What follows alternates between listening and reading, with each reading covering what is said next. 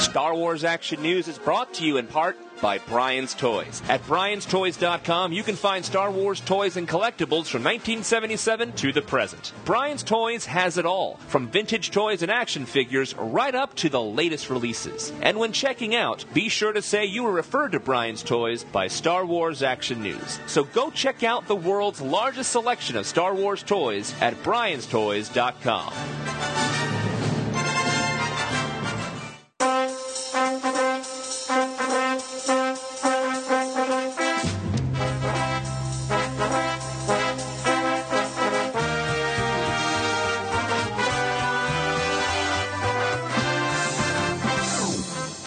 listening to Star Wars Action News, your source for Star Wars collecting news, reviews, and updates, helping Star Wars collectors collect better. Be sure to check out our website at swactionnews.com, where you can see photos of the items discussed, chat with other Star Wars Action News listeners, and much more, including information on how you can be part of the show.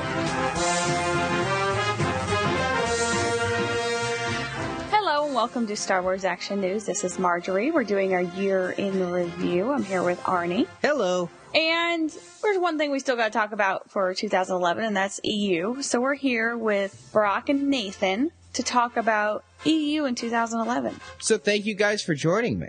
I'm glad to be here discussing the year in Star Wars EU with the two of you. Always a pleasure having the three of us talk. Yeah, good to be here.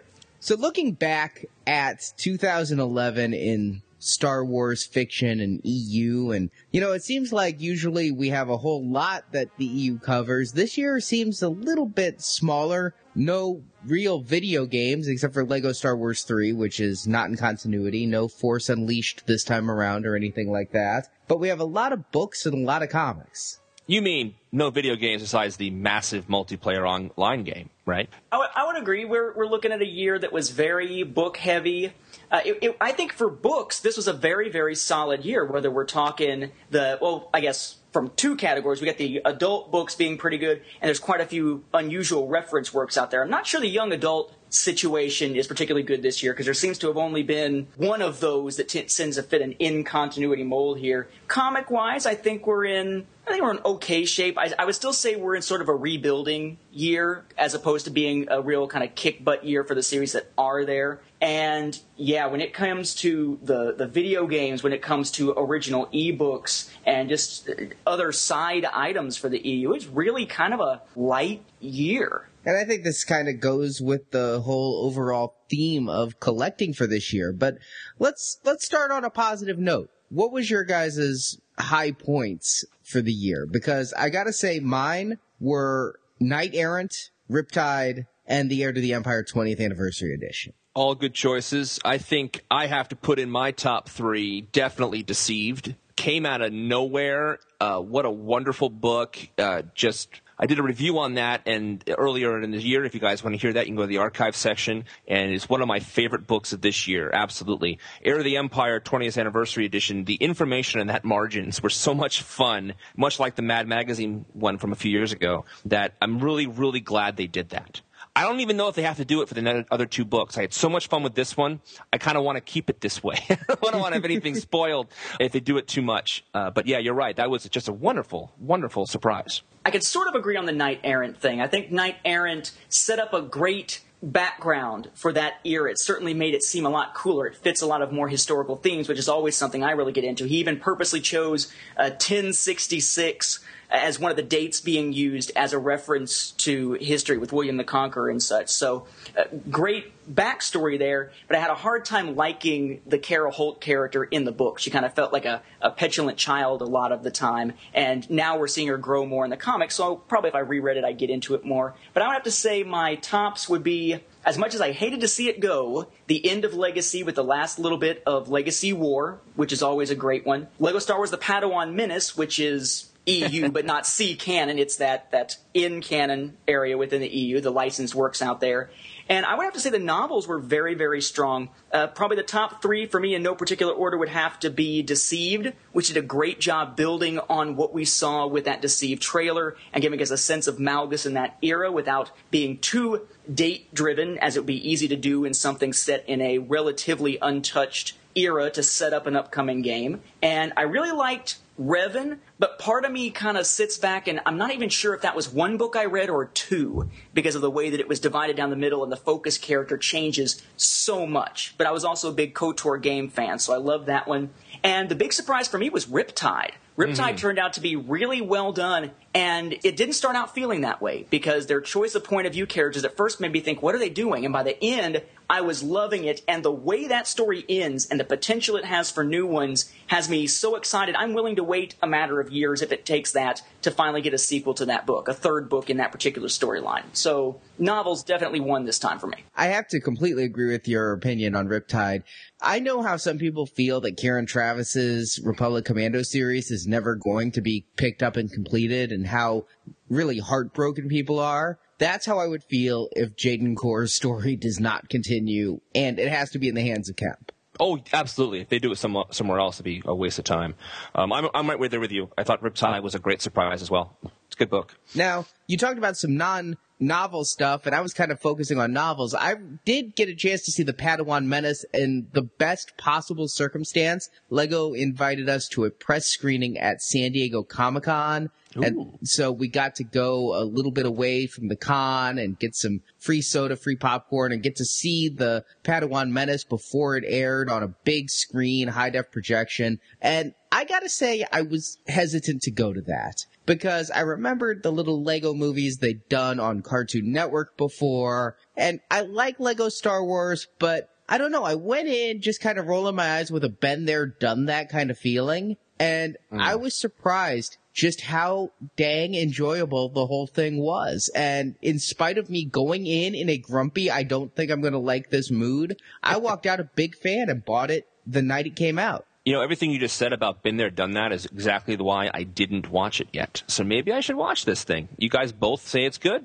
I'll check it out if you both say it's good. Oh yeah, it is. It's the funniest official Star Wars parody material I have ever seen. I would say if you take the hilarity, you know, if you're in the right frame of mind of say the tag and bink stuff, take that up a notch, and that's basically what you got with Padawan Menace. It was a really, really good special, and I did not have very high hopes for it at all when it first aired. I thought it was all going to be pantomime. So did I. I was, I was just slapping my forehead. Yeah, when they started talking, I was really confused.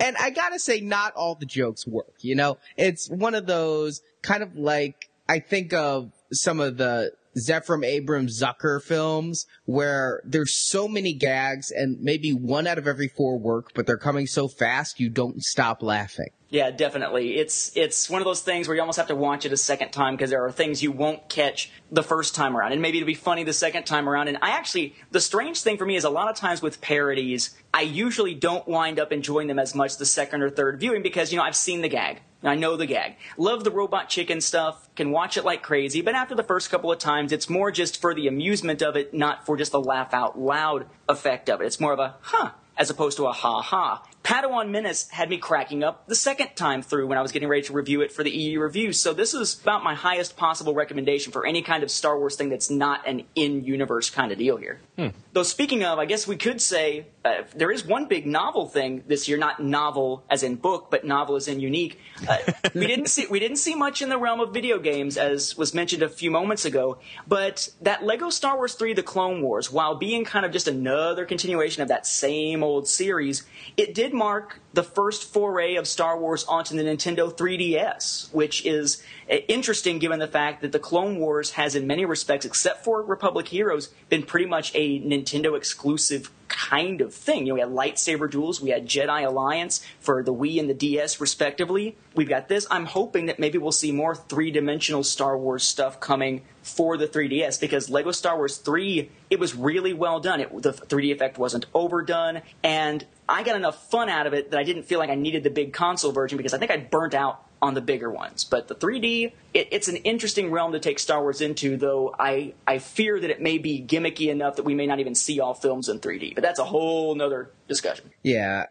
The Lego Star Wars 3, you're right. I'm in the exact same method. I've played through both the original and the prequel trilogy ones and loved them. Marjorie just went nuts for both of those. She was one of those who like goes back and gets every achievement and finds every part and every brick and builds every ship and she spent countless hours on it. But what happened with the third one, we actually didn't pick that up because we were going to, we talked about it several times, but for me, I'm kind of fatigued on the Lego Star Wars games because I beat the first two and got my thing. And she loves Lego Star Wars games, but she doesn't like the Clone Wars series and just doesn't click with her. And so between the two of us, we are waiting for it to just drop down to the bargain bin price, which we know it will. There was no impetus to spend the 50 $60. Now, I know the 3D version on the 3DS was one of the launch titles, one of the flagship titles that really promoted the 3DS. I have a DS and never played it, so I just cannot justify buying a 3DS. I have an iPhone, it's what I play my games on. I'm sort of the same way, but I'm finding that the 3DS has wound up being a worthwhile purchase for things like you know non Star Wars stuff, the Super Street Fighter 4 stuff, the uh, Mario 3D Land. I just picked up Mario Kart 7. If you're into the 3D effect, I think it's it's a fun little diversion if you do it in small bits now and then. I can't see it being my primary gaming console, but I would love to see what someone with a Star Wars license that's not tied into some other console where they have to make something that's similar. Because, I mean, the 3DS version of Lego Star Wars 3 is essentially uh, the DS version with better graphics and the equivalent of the PSP version but without the 3D effects. So, someone who is not tethered to other platforms they have to put it out on, who can just focus on the 3DS, I would love to see what they could do with it. Sure. I'm right there with Arnie too. I played every single achievement on all all three games. When I say three, I played the prequel game, the Lego Star Wars 2 Classic, and then I played them all again as the complete saga. Got every single achievement in all three games. So I'm done with Lego Star Wars. I'm done. But if it does come in the bargain bin, which Arnie is absolutely right, they always do, a definite pickup for sometime in the future as my kids are getting older. They certainly will probably will be watching the new Clone Wars show, uh, if not in first run and reruns. No, they won't. No, well, they won't. They might. I mean, I it's not for me. No, they won't. Nobody's going to remember the Clone Wars after this. You don't watch it, so you're not going to show it to them, and they're not going to give a crap about it when it's been off the air for five years. Well, we'll see. Wasn't that the one with the pansy Mandalorians? no, I'm kidding. I'm kidding.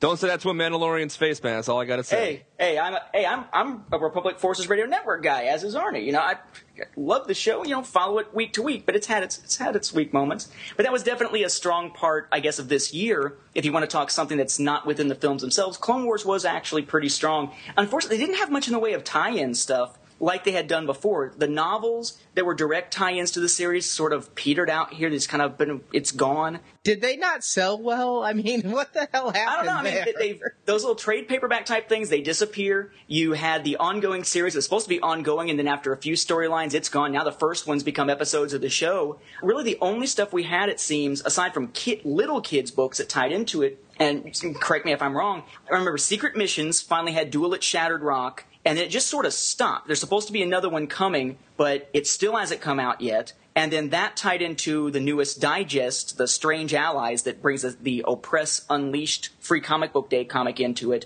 And there was one other digest, a Star Crusher Trap. But beyond that, it seems like this whole experiment, if you want to call it that, with having the broader EU and having the Clone Wars cartoon series, and then having that sort of weird limbo in between where something is expanded universe, but it's based solely on the cartoon and affects nothing else and is affected by almost nothing else. It's like that whole experiment just sort of stopped. Like somebody said, you know what? This isn't making money or this isn't where we want to go. And somewhere along the way, some licensee or licensees just decided to take things in a, a different direction. But it, it didn't seem like it was ever anything that was uh, explicitly stated anywhere. Hey, we're going this direction. It was just sort of what happened to these product lines? Well, this is a much broader conversation than I want to tackle in this segment, but it seems like there are some changes in the wind at Lucasfilm. I mean, even before this season, the webcomics that accompanied the Clone Wars and were wonderful bridges, even if they didn't always fit in quite right. like again, the whole, you know, sometimes they were fixes for retcons and other times they were just needing more retcons. But I always liked that as a supplement to the TV show. I looked forward to the weekly webcomics that tied into the show as much as the show itself. Those went away and now StarWars.com did its redesign. The webcomics are virtually impossible to find. The old archived newsprint strips are I don't know if they're still on there or not. If so, they're virtually impossible to find. I mean, they've taken to linking to Wikipedia rather than provide their own information. So it seems like maybe it's because there really did seem to be a schism between EU fans and Clone Wars fans because the Clone Wars does change so much or go against so much of established EU that trying to deliver EU to Clone Wars fans was like trying to serve beef in India. Well, it's always been sort of that, that theory out there that if you do that sort of thing, you're creating sort of a gateway drug. And other licenses do this, of course. You guys know that. Where you have something that is more mainstream, like the cartoon, and you have stuff that is not as mainstream, say the Star Wars EU books, uh, the comics, that sort of thing, and you try to bridge that gap with materials based on the one that are in the format of the other, and it just seems like it didn't seem to work. Uh, I think partly because they didn't go far enough. Here they are, they're producing materials tied into the Clone Wars, but they're not willing to push it just enough to say, hey, here's some characters out of the EU, I'd like to read more about them, and then have people jump to the EU. If they had done even a crossover between the Clone Wars comics and some other comic series, maybe that would have done it, but it just seemed like they were so compartmentalized in it. It almost felt like it was two completely different product lines. And who knows, maybe financially it was. I'm not sure how the business workings worked when making the decisions. Maybe that was a whole separate deal outside of everything else. It also seems, though, that the Clone Wars being directed under the direct guidance of Lucas himself doesn't have to play in the same sandbox as everyone else. We know Dark Horse and Del Rey and Chronicle and DK all get together and have these summits about, hey, what can we do to complement each other? What can we do that ties into each other? But Clone Wars doesn't seem so much to need that. And so it's like, as long as Clone Wars is on the air, the same way that Leland said that there's not going to be a timeline until Clone Wars is over, it almost feels like everybody else is just going to stay hands off until that they finish the show itself and then they can start fitting it in. As it is, other than the Clone Wars, it seems to me the prequels are completely ignored in fiction. We have stuff that takes place thousands of years before the movies, mm-hmm. and then mm-hmm. we have stuff in the post Jedi era, or in the case of Timothy Zahn, in the original trilogy era. But what happened to the Qui-Gon books? What happened to the Anakin and Obi-Wan books or another Mace Windu Shatterpoint thing? The entire prequel era seems to be kind of off limits. Well, you've got a couple, at least, though they're not the best examples. You have Dark Times that continues, how, I'm not sure. It's never really been my favorite of the series. It's always felt like a chore sometimes keeping up with it. I think because the issues come out so far apart, instead of being something where it's month to month and just boom, boom, boom, and you're, you're getting the story at a rapid pace. But Dark Times is still out there, continuing at least a little bit off from what we get with the prequels. But isn't Dark Times post Revenge of the Sith? It's it's post Revenge of the Sith, but I mean it's very very very soon afterwards. And if you're talking prequel characters, I mean they are finally going back and exploring one of the prequel characters who never really got his due in the EU, which is Qui Gon. They went back and retold and somewhat changed the backstory of Qui Gon and his well, now he's his second apprentice. It was his second apprentice, then his first apprentice. Now he's his second apprentice again, Xanatos. And they told the story of Jedi the Dark Side, that short what was going to be just a limited series from Dark Horse, and now that is going to be expanded to become a broader series, either a series of mini series or an ongoing series with a slight break between the storylines, kind of like we see with Dark Times and such. And we are finally going to get to see things that happen with Qui Gon after what happens with Xanatos and prior to what winds up happening in some of the later stuff that we see, like the Jedi Apprentice books, where he takes on Obi Wan for the first time.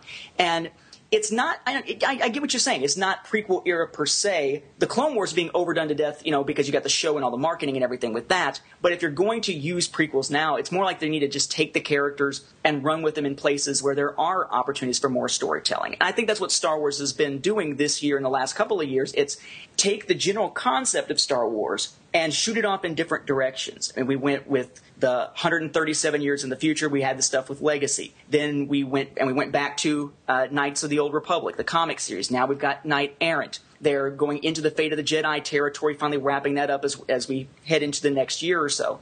And you know they're they're delving into the old republic for the video game era. It just seems like they're more willing to go off in different directions now for i think partly because so much has already been done so much ground has already been covered but also because in doing so whether consciously or not they're managing to stay clear of whatever lucas might be doing with the clone wars cartoon series. It makes it so you can tell these dynamic very deep stories in some cases and set out this whole fleshed out new era and give yourself a new playground in a sense. Knight Errant did that great with the way the novels set up that era. The Old Republic novels and the, and the MMO are setting up that particular era. Uh, it, it, all just basically comes back to what is your definition of Star Wars? Is it the film characters or is it the universe? If it's the former, you're kind of out of luck. If it's the latter, then you know have at it because there's whole new eras opening up. Agent of the Empire and everything else. Dawn of the Jedi next year.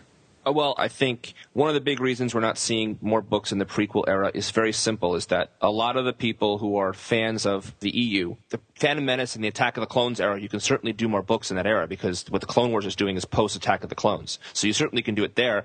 But maybe the people they're finding in their research, maybe the people who buy the EU for the most part are not interested in that era. That could be as simple as that, guys. And we don't know. All right, but I'm going to state, you know, maybe this is going to show I'm not as open minded as I'd like to be with EU, but I cannot imagine that books with Kerra Holt or Darth Revan or Jaden Korr on the cover would be as recognizable and as interesting to a newcomer to EU as something with Darth Maul or Qui-Gon or something they've seen in the movies. I have to think that, and maybe it's my own personal bias, but when I pick up a book like Revan or like any of the Knights of the Old Republic stuff, and keep in mind, I read Tales of the Jedi, Knights of the Old Republic when it was Dark Horse's first miniseries, and I thought it was okay, but all these different eras, while the books themselves,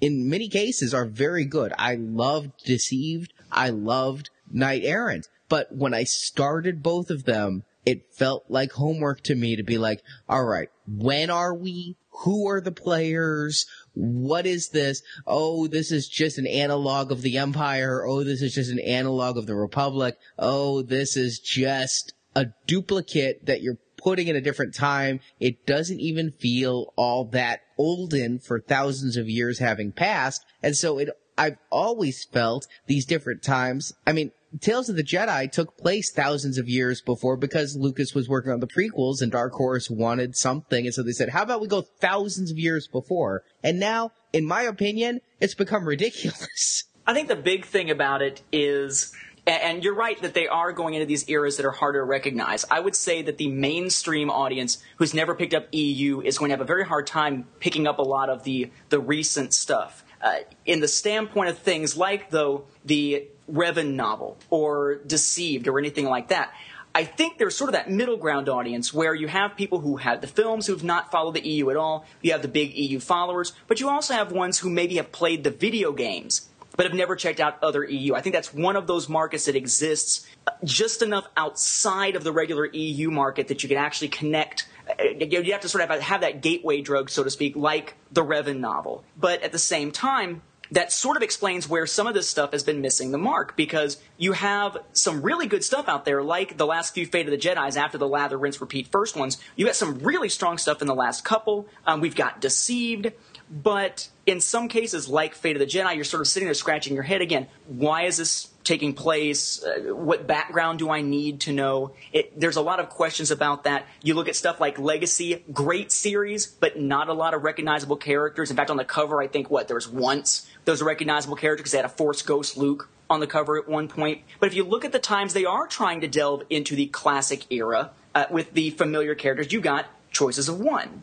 You've got reissues of previous novels, Heir to the Empire, uh, Darth Maul, Shadowhunter, that sort of thing. You've got comic series like Darth Vader in the Lost Command.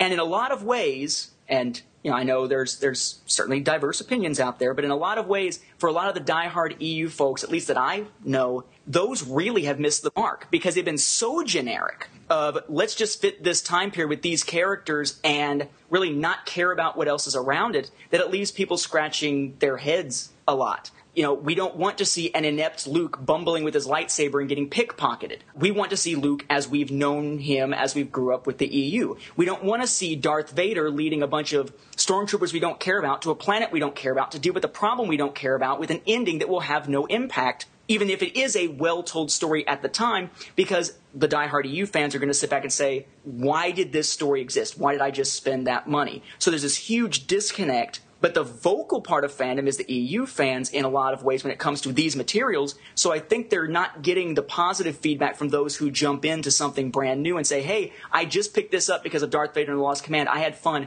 What else can I read? Instead, it's the, wow, that was just kind of just another story tossed in that same old time period. What's next? kind of attitude from a lot of us longtime EU guys. And I don't think you're wrong. And I definitely think you're stating what I believe is Lucas Enterprises hopes is that Knights of the Old Republic, the MMORPG, will have, you know, I'm sure that they hope that it becomes World of Warcraft big. I think maybe they'd be happy if it's a quarter of World of Warcraft big, and those people will become as intimately familiar with that era as we are with the movie era, and then they'll be far more apt to pick up one of the books. Of course, what's really funny is that trailer Deceived, which then spurned the novel Deceived, was done by an ad agency that had absolutely nothing to do with the development of the game.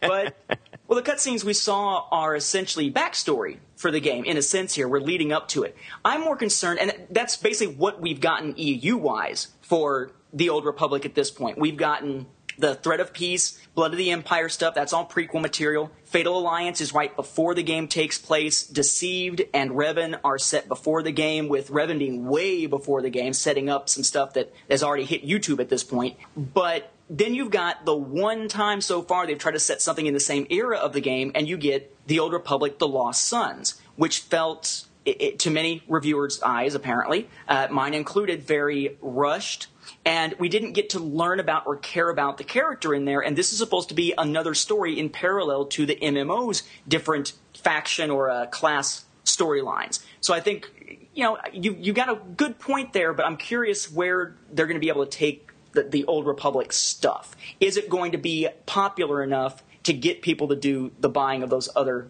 things. And I think you're right to be skeptical. It just seems like you keep getting smaller and smaller pieces of the pie, right? If the pie is the global populace and you cut one piece of that and that's Star Wars fans, and then you cut that and that piece you cut off is now MMORPG fans, and then you cut that and it's MMORPG fans who leave their computers long enough to read a book.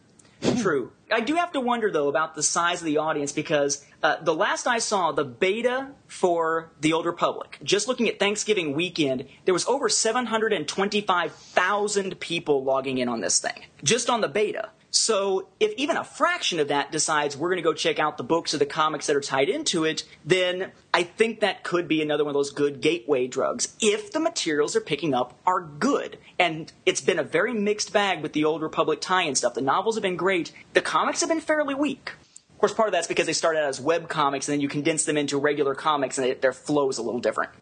I think before we, we end this conversation, we have to talk about the Fate of the Jedi series, which we had two books of this year. Why do we have to talk about it? I didn't feel like I had to read it. Yeah, well, I read it for the show, my friend, and so we're going to talk about it now. Now, now. I read now. it too. Um, Arnie must go sit in the corner now. Yeah, you can go be quiet. No, seriously, uh, there's two books this year, and it's and it's supposed to be finished this year. Of course, they delay the last book by Troy Denning till the spring of next year. So this conversation we have a year from now, we could still talk about Fate of the Jedi, Arnie, if you like. Well, let me let me tell you why I didn't read the books. To be perfectly honest, is by the time book seven was rolling around, the latest Aaron Allston one, hmm I'd read book six and I was really having trouble remembering the disparate events of books one, two, and three. And so with book seven coming out, and it was supposed to be seven, eight, and nine pretty rapid, I was actually planning to reread one through six and then do seven, eight, and nine. And now that nine's coming out next year, I bought seven and eight, but I'm gonna wait and probably right after I finish my way anticipated Darth Plagueis novel, then I'm going to start and do the entire series in one massive read-a-thon. That's a bold statement. I wish you luck with that project. I uh, I'm looking forward to hearing about it. I am not going to reread these eight books that I've read so far. The two that came out this year were marked improvements, I thought, uh, but much less did it feel like they were wasting time, much like the first, we talked about those books last year and the year before. But the point is this, that I'm getting ready for this book to, uh, this series to finally end, thank goodness, and I'm looking forward to them to stop doing nine book series. And I have to say, I'm really hoping they put Christie Golden on another project because Ascension, for all its flaws, you can really see that she, I think she understands some Star Wars writing. I think she'd be a really good Star Wars writer in the future. So I hope she gets another book. Uh, Nathan, I know you and I have talked about Fate of the Jedi before. Did you feel uh, Ascension as leading us to a place where we actually could get a somewhat a satisfying conclusion out of uh, Troy Denning's last book? I would hope so. I was a big fan of the last nine book series, Legacy of the Force, and I know the last book there by Troy Denning, Invincible, was kind of controversial because he he sort of told what needed to be told rather than tying up all the loose ends in spectacular fashion for each loose end. It'll be interesting to see what approach he takes to the final book of Fate of the Jedi now that he again is being handed off the last book out of nine. I will say that it definitely has gotten better. I think once we hit Backlash, I started to really enjoy the series, especially with each subsequent book. The first three really just sort of felt like lather, rinse, repeat. Now it sort of makes sense why they went to the places they did to a degree, but it almost feels like those could have been one book one Agreed. longer book or maybe a couple of shorter books or something. Uh, but I've really enjoyed the last few, and I will say there were some definite holy crap moments. The end of Ascension to me had the same feel, not necessarily the last pages, but the last couple chapters, had the same feel to me as I had at the end of Riptide, going, awesome, I want to see the next book. And then that whole energy is completely deflated when I realize it's going to be months and months and months until we get a chance to read it. This is nine books spread over three years. And it sort of feels like that is way too long of a gap, especially when the first ones didn't cover as much ground as the later ones did, at least as far as plot developments go. And when you're dealing with a series here that is all hardback. Because, especially if someone's looking for paperback, they might as well just forget it because it's even longer to get these things, about a year in some cases longer. So, I don't know. I am hoping, I'm with you on the idea that I hope they do shorter series, or if they don't do shorter series, make more paperbacks part of the project, like with Legacy of the Force or like with the New Jedi Order, and in doing so, also shorten the length of time between them. I understand they wanted to go back and add some more subplots and such to, to develop this a little bit more, listening to fan feedback from the first few books. I get that. But that should not come at the expense of stretching this out into a nine book saga that lasts three years. It, it, more and more, I'm starting to scratch my head. Uh, Arnie mentioned the Imperial Commando books a few minutes ago about how Imperial Commando may never end. And the excuse given for that was, well, even if we found another writer, it would just be too long before the next book could come out. People would have lost interest by then. And we're seeing this series stretch out months at a time between individual books. We're seeing them bring back the Coruscant Knights books with all their continuity errors, hopefully fixed for book number four. Um, but Shadow Games is not giving me much hope with that. I mean, we're seeing all these ideas that are coming back after years, and yet that one, the excuse was, sorry, it would take too long. So it sort of feels like there's there's two different tunes that are being marched by. And I'd like to see them give us something as a coherent plan going forward that we can feel both comfortable with in our pocketbooks, but at the same time be able to look at and say, you know what, I'm looking forward to this stuff. This is stuff I want to see. I must say, when Fate of the Jedi started, sounded interesting, but I didn't want to see a nine hardback series because that's a lot of money to ask people to wind up paying, uh, even if they're getting in ebook format when they first come out. I'm optimistic about where they're going to go, but I don't know, nothing that I've seen for the next few years, at least of, I guess the next year or two, that they've announced has me super, super excited right now. I'm waiting for that one big wow thing. Maybe Mercy Kills what's going to do it, the X Wing novel by Alston. I am really looking forward to that. I'm looking forward mm. to Paul S. Kemp's mysterious duology just because I've loved everything he's written. I do hope that they don't do another big series like this because I loved the idea of another nine book series after the last one. And now this one has, it just kind of soured me, but I do hope they continue to build into the future and maybe kind of go back to the Bantam era days where they would build upon the universe, but not in such a big way, or maybe something, you know, not as marketed as New Jedi Order, but like New Jedi Order, where they still have the one Sith operating in the background as they've been doing in a lot of these novels, both Kemp's and the Fate of the Jedi series, but also having more individual storylines that, yes, have impact and continue to grow the galaxy. If only we could see them do something in smaller doses with the grand plan in mind, like they've had with some of these previous book series, but do it in smaller doses and do it perhaps during the gap between the trilogies in that era where there's not as much stuff to bump into and that it's probably easier to work with. But from everything that I've heard, unless they Lucas has said something different, it doesn't seem like he's said much about it in a while. That live action series, if it ever gets off the ground, that's its era, so it's mostly off limits for certain big events. It's that seems like the place with the most promise, and yet the least likelihood of us seeing something along those lines. Yeah, but as a fan, since Heir to the Empire was published the first time, I want to continue to see EU grow with the future of what's going on with Luke, Leia, and Han, and eventually they will die, and I guess the only kids left are Ben and Jaina, but you know, They're running out of kids to kill. the next, the next, uh, the next Imperial Walker will just be one of those things you have to use to actually help you get around the nursing home. yeah. basically.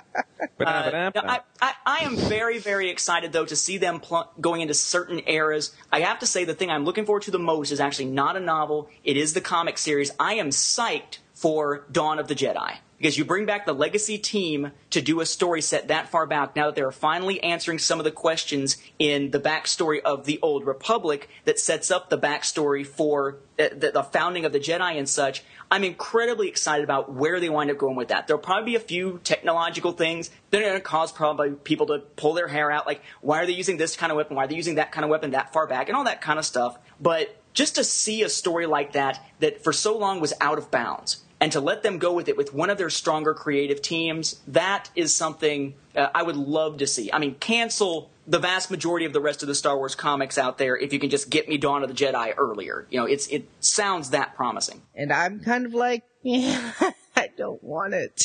I don't. I don't want to see where the Jedi came from. Some things don't need to be answered. But Darth Plagueis, however, needs to be answered. I need that book. This Yeah. is true. I'm waiting for a for a review copy myself. I'm hoping that we will finally have that line from uh, whatever that Vader magazine was a while back. Not the complete Vader, but the Vader magazine from a while back, where they seem to have confirmed that yes, Anakin was a Sith creation created through midichlorian manipulation and such. I want to see them confirm or deny and actually give us some backstory to it if it is confirmed. I want that big loose end tied up, and I want to see Lucino knock it out of the park, especially since this is a book that's now on its second life. You mentioned the complete Vader. You guys got that this year. I got that last year. I did not. I didn't pick it up. I have it right here in front of me. I was one of those who pre-ordered it on Amazon last year and it showed up on my doorstep and I promptly put it on my bookshelf and then heard, what do you mean it's delayed a year? And Amazon sent me an email going, there's a problem with your book. If you send it back, we'll give you back your money. I'm like, no, it is mine. And I thought the book might never ever see the light of day for whatever reason. I thought conspiracy theory. But no, my pages were a little stuck together, so I was happy to get a second copy this time. But it's, I, I, is it a collectible that I have the misprint with the bad ink? I don't know. Is, is it a collectible that my copy of the art and making of the Force Unleashed uh, had the cover fall off like a lot of them did? Does that make that a collector's item? Anybody? Sure. Oh, right. Sure, I'll say why not. The difference would be, I guess, I have to check my bad edition to see if it has a 2010 copyright, and that would then, yes. Somewhere out there, there will be somebody obsessed enough to say, that's the one I must have. I've got a friend who hunts down not just first releases, uh, but f- and not just first uh, uh, printings, but first editions or whatever. He, he he's, he's checking the little copyright line and the countdown. Uh, awesome guy, great guy, but whoa. Even I'm not that obsessive, and I, I'm always amazed by the depth of knowledge he has about some of these earlier printings. So you brought the Complete Vader. That's one of the only coffee table reference type books we got this year, nonfiction book. And it, while beautifully illustrated, has some amazing uh, flip through the book value. Um, but not a big year for these kinds of big books. Uh, we did have a fun little book in that Star Wars craft book. It was a lot of fun to look through too. And and and if you have done some of those, and uh, please post some on the forum so we could see some of your projects. And you know, Marjorie was doing the craft of the week until we got into the packing a box of the week. Exactly, uh, and that was a lot of fun too for you guys. So absolutely. Um, but overall, it was kind of um, you know, in past years we've had these big grand books that would sit on coffee tables, for example. This year seems to be a kind of a light year in that department. I don't know. We got the Millennium Falcon owner's manual, and Yeah. Yeah, we got that. I have to say that actually that surprised me. It wasn't quite what I would have expected from a Haynes manual, having seen ones that my family's owned in the past. But I like the fact that they're giving us essentially a guide to the Millennium Falcon. It's something that's been asked for over the years, and it never really showed up in that detailed a form. And it makes a good companion piece to that 3D owner's guide from a while back with the cutaways where it's smaller snippets of information. Here it's more like an essential guide. It makes a nice companion. I'm not sure if I had to go with one or the other, which one I would go with, but it, it was nice. I, I actually, I, I haven't picked one up, but I'm slowly but surely getting fascinated by Star Wars Legos. And while I haven't picked up the Legos themselves, I'm the kind of guy who, just like with, I'm not playing the Old Republic MMO, but I'm picking up a strategy guide because hmm. I'm the timeline guy. I'm actually really interested in picking up some of those Lego Star Wars guidebooks, and there was that character encyclopedia that came out. So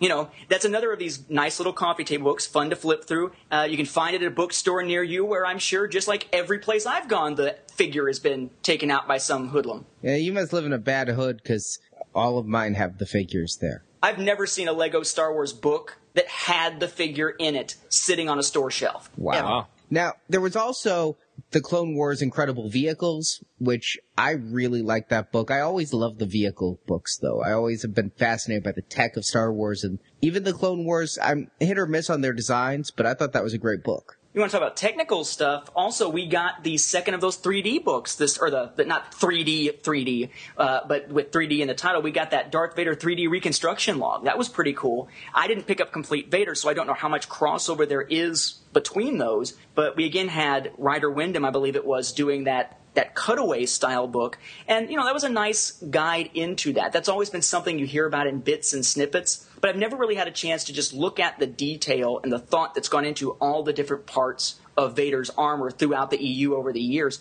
It is a fun little little book for me to check out. It's not necessarily something I'm going to go back to a lot, but especially if you've got somebody who just likes the coffee table book, something of Star Wars to flip through as opposed to prose fiction to read, that's actually a pretty good one. And the previously mentioned Millennium Falcon cutaway book, too. Now, you mentioned lack of coffee table books, Brock. I don't know how big mm. your coffee table is, but we'd be remiss if we didn't mention the Star Wars Blueprints book, which is amazing, astounding. I'm still sometimes kicking myself for passing on it when it was half off at Amazon, 250 down from 500. But again, I got so many statues on pre-order and it, it's again a book I'd flip through. And am I going to flip through something for $200? A statue I look at for hours over the course of years. A book that I flip through and then put away for hundreds of dollars. I just couldn't pull the trigger, but it is gorgeous, gorgeous stuff. And Yeah. you know, it is honestly for those who are into this type of thing, so much more infinitely detailed on how things were made in the movies than either of Rinzler's making of books because the making of is more about the people. This is about the things. See, I'd be afraid if I bought that book. Well, first off, that I would have to sell off something. I'm thinking a kidney, uh,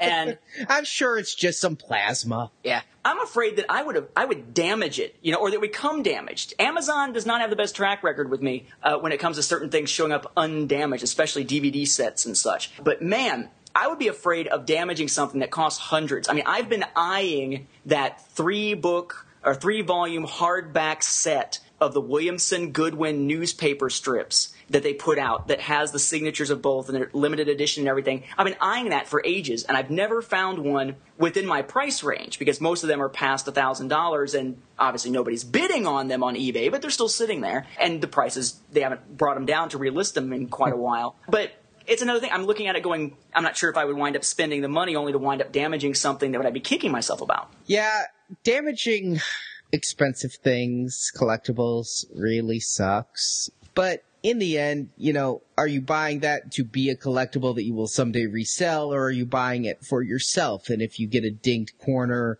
does that take away from your enjoyment? These are all very personal questions. So someday, This You know, I true. bought uh, I bought two copies of the Vault a couple of years ago, so I can open one, so I don't have to worry about that exact problem. I have so wanna- four just in Yeah. case. There you go. Because like I wanted to play with all the stuff inside. So I understand exactly what you mean. A few years ago with the making of Star Wars, I actually have a paperback version as well as the hardcover version. And more, I always go through the hardcover because I don't want to break the spine on the paperback version.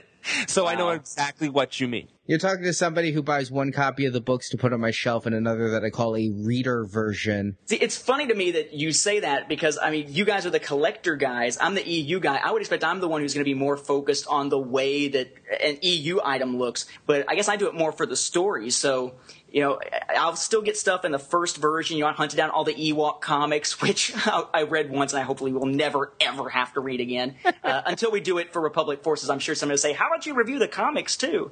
But I'm just going back into, you know, just the, the process. I can't see picking up multiple copies. I have only done that uh, at least as far as picking up multiple copies because of damage. I had to do that with the Force Unleashed graphic novel, which had the middle pages come come apart, and Randy Stradley actually sent me a replacement copy of it. I almost did that with the Force Unleashed art and making of, but I said no because I was hearing a lot about the same, you know, people all over having that same problem with the book cover. And then just recently, of all things, a damaged copy of the Clone Wars magazine came to me, and I had to call them up like a little kid going, "My magazine's messed up. Can you send me a replacement?" You know, and apparently they didn't even have to look up my name because as soon as I told them my zip code, they were like, "We'll send you out a copy." So I must be the only person in my entire zip code who subscribes to the Clone Wars magazine. Oh no, they're just like it's that Butler again.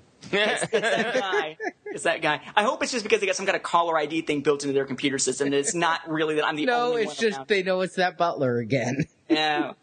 Well, you say you don't pick up the multiple copies. What about ebooks? Because I find myself now, whereas I used to buy the reader copies, now that everything is digital just about, I'm picking it up for the Kindle and reading it on my phone, my computer, my Mac. I can highlight, I can take my notes, and I'm not breaking anything. Mm. You know, of all things, uh, I have moved on to my Nook Simple Touch for almost everything, and for my comics, except for series that I collect. I've moved on to doing the digital comics through the comic Comixology app. But because I make that distinction between collecting and regular reading, Star Wars books are one of the few types of books I will still get in print only. The only reason I will pick up a Star Wars book as an ebook, unless it's something for some reason I absolutely have to have at that moment to carry with me, and maybe I don't have enough space for something else, is the stuff that's only released as ebooks, like the Lost Tribe of the Sith stuff, which of course now we find is going to be coming next year with not just all the ebooks at this point that have already been released free in the last one, but it'll have a concluding story that's only available in that paperback edition. So, you know, either way, you know, you'd have to wind up buying either the paperback of the whole thing or the ebook of the paperback release that would have a bunch of stuff you've already got free as ebooks in that one last story. Uh, I don't know. I just I, Star Wars books have been such a collectible thing for me for so long. There's the one place I haven't made the jump. I was excited to see Star Wars, another big thing with Star Wars books in 2011, to have the entire Star Wars library become ebookized, which I'm sure is not a word. Uh, I was excited to see that, but I'm not the target audience for that. I do know that Kelly, who's one of the co-hosts for the EU review, she's going to be with, with me when we move to Star Wars Beyond the Films in January. But uh, she does it now. If we're going to read something to review, I'll either get a review copy sent to me, which is happening every now and then, or I'll go and pick it up as an actual physical book. As soon as it comes out for her, she just pulls it up on her Kindle and she just starts reading. I, I, think that's just the story collector in me. Hence those story collecting segments. What last year, I guess, uh, that we did with the show. Yeah, I just remember when the three of us got together to discuss the future of e-publications and e-comics and e-books, and now all of them are available and that is how I do the majority of my Star Wars reading is in ebook format anymore. Yeah, I'll tell you what sold me on the digital format was the Nook when I had the original Nook. Now I have the Nook Simple Touch, but also the iPad. I would not have agreed with you guys, I don't think, and I think I didn't when we did that segment about the future of comics and digital readers at that point because I was used to reading them on the computer screen and the small devices, you know, panel to panel is kind of a pain in the butt. I've got an Android phone, kind of a pain in the butt. But now that I have an iPad, in fact, digital comics is part of what sold me on getting an iPad. That and the Dead Space game said, oh, time to buy an iPad. Uh, but now that I've got it, I can't see picking up comics I'm just going to read and then forget about in any other form. Because I I'm not the kind when it comes to comics usually to read and then sell off again. I might do that with video games, so I'm still a little eh on the digital version of that. But when it comes to comics or books, I don't tend to sell them off. I'll donate them if I do anything with them. So why not go with digital? You get it now, you get it quick. Uh, you just have to buy that five, six, seven hundred device beforehand. You know, I would agree with you if all comics were doing what I think it's Top Cow who's doing it and knocking a dollar off the cover price. But if I'm going to pay the same price, digital or print, I want something that I don't care if I'm cutting it up for a collage to put in my locker. I want something to show for it if it's the same price. When they do the same thing and say, all right, I know it kind of screws the comic book store, but this is what we got to do and do what iTunes did and reduce price to 99 cents a song and they start reducing price to a buck 99 or 99 cents a comic the way it used to be when I collected comics in the 90s. I will go digital. But until then, I'm print. Uh, Of course, for the Star Wars comics, I'll be print for as long as they print. Yeah, I would say I actually think it's kind of interesting you say that. I would I would love to see the stats on the Star Wars novels now that they are being released in ebook form, day and date, and on some of the back catalog being released. Because I mean, I'm with you on that whole. Well, you know, why pay the same price for something you may not have in physical form?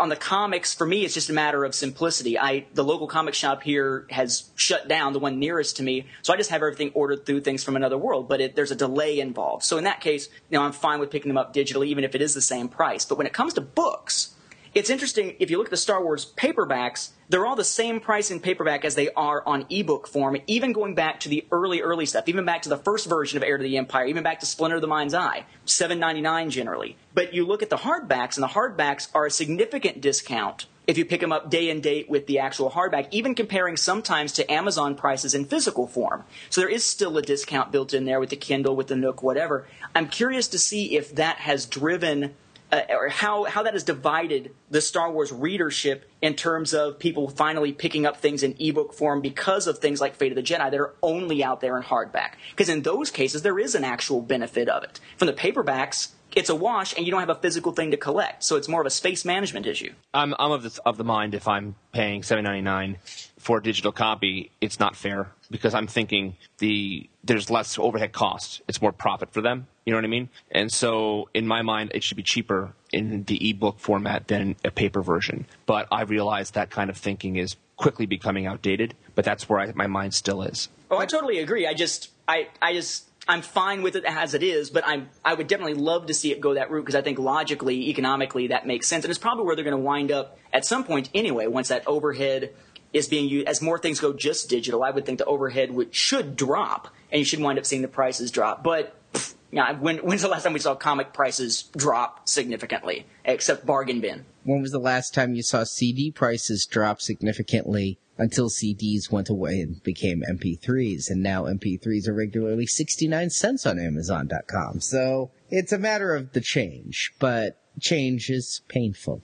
This is true, and, and no one is going to know that this year, perhaps more than those who were playing Galaxies, who are now getting the Old Republic and finding that their computers will not play it. I got a new computer for the Old Republic and I don't even plan to play for more than a month. Wow, wow! I, I got into the beta and didn't even play the thing. Um, but it's it's it should be. I, I want to say 2012. Looking ahead, kind of as we're you know thinking about the end of 2011 and the beginning of 2012, there are new avenues to be explored. There's new places that they're going with it, and I'm excited to see where it goes. It, it again, it really felt like a rebuilding year, and even the stuff that wasn't really rebuilding, that just continued on something from before, like say Riptide, set up things that'll be interesting to see coming, whether it's the end of Fate of the Jedi or otherwise. I have to say that when I went to C2E2 earlier this year and went to the EU panel and they announced all those books, including the Darth Plagueis novel, it was one of the high points of my Star Wars year because of all the things they announced, but most of them were 2012 titles. So, yeah, I could see this as a rebuilding year. I definitely am looking forward though to some big announcements about what their plans are because it seems like none of the authors can talk about anything beyond, you know, their current book. They can't even talk about current series, just current book.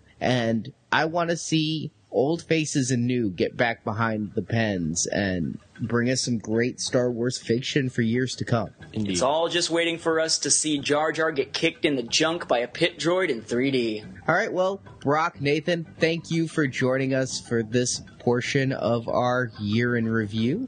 Glad to be here. Thanks for having me. Thank you.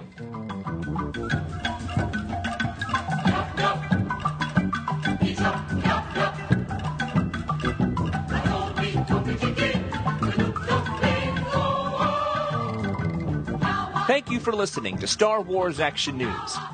You can find even more Star Wars coverage at our sister podcasts, Republic Forces Radio Network, where we review each episode of the Clone Wars cartoon series. You can find that show at republicforces.com. If you're into Star Wars novels, check out the Star Wars Action News Book Club, where we read and review all the Star Wars novels.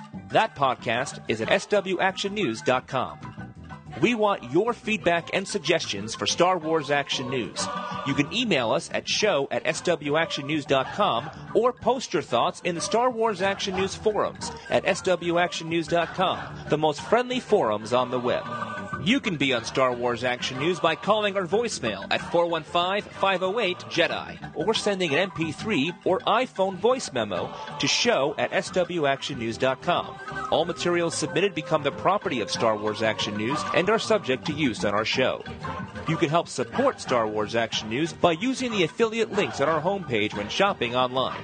We would also appreciate it if you spread the word about Star Wars Action News by posting about us on Twitter, Facebook, MySpace, or just tell a friend about the show. If you enjoyed the show, please leave us a review on iTunes, and you can also cast a vote for us each month at Podcast Alley. Links to both can be found on our homepage at swactionnews.com. For more Star Wars collecting, please visit yakface.com, hanshideout.blogspot.com, and JediTempleArchives.com, and we thank those sites for their support of Star Wars Action News.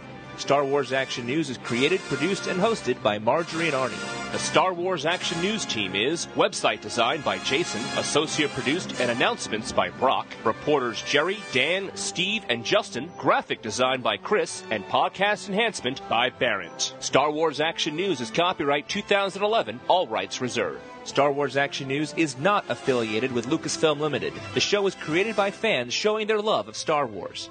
Star Wars and all the Star Wars universe contains is trademarked and copyright Lucasfilm Limited, all rights reserved. Until next time, may the pegs be stocked and the Force be with you. Star Wars Action News. Now this is podcasting.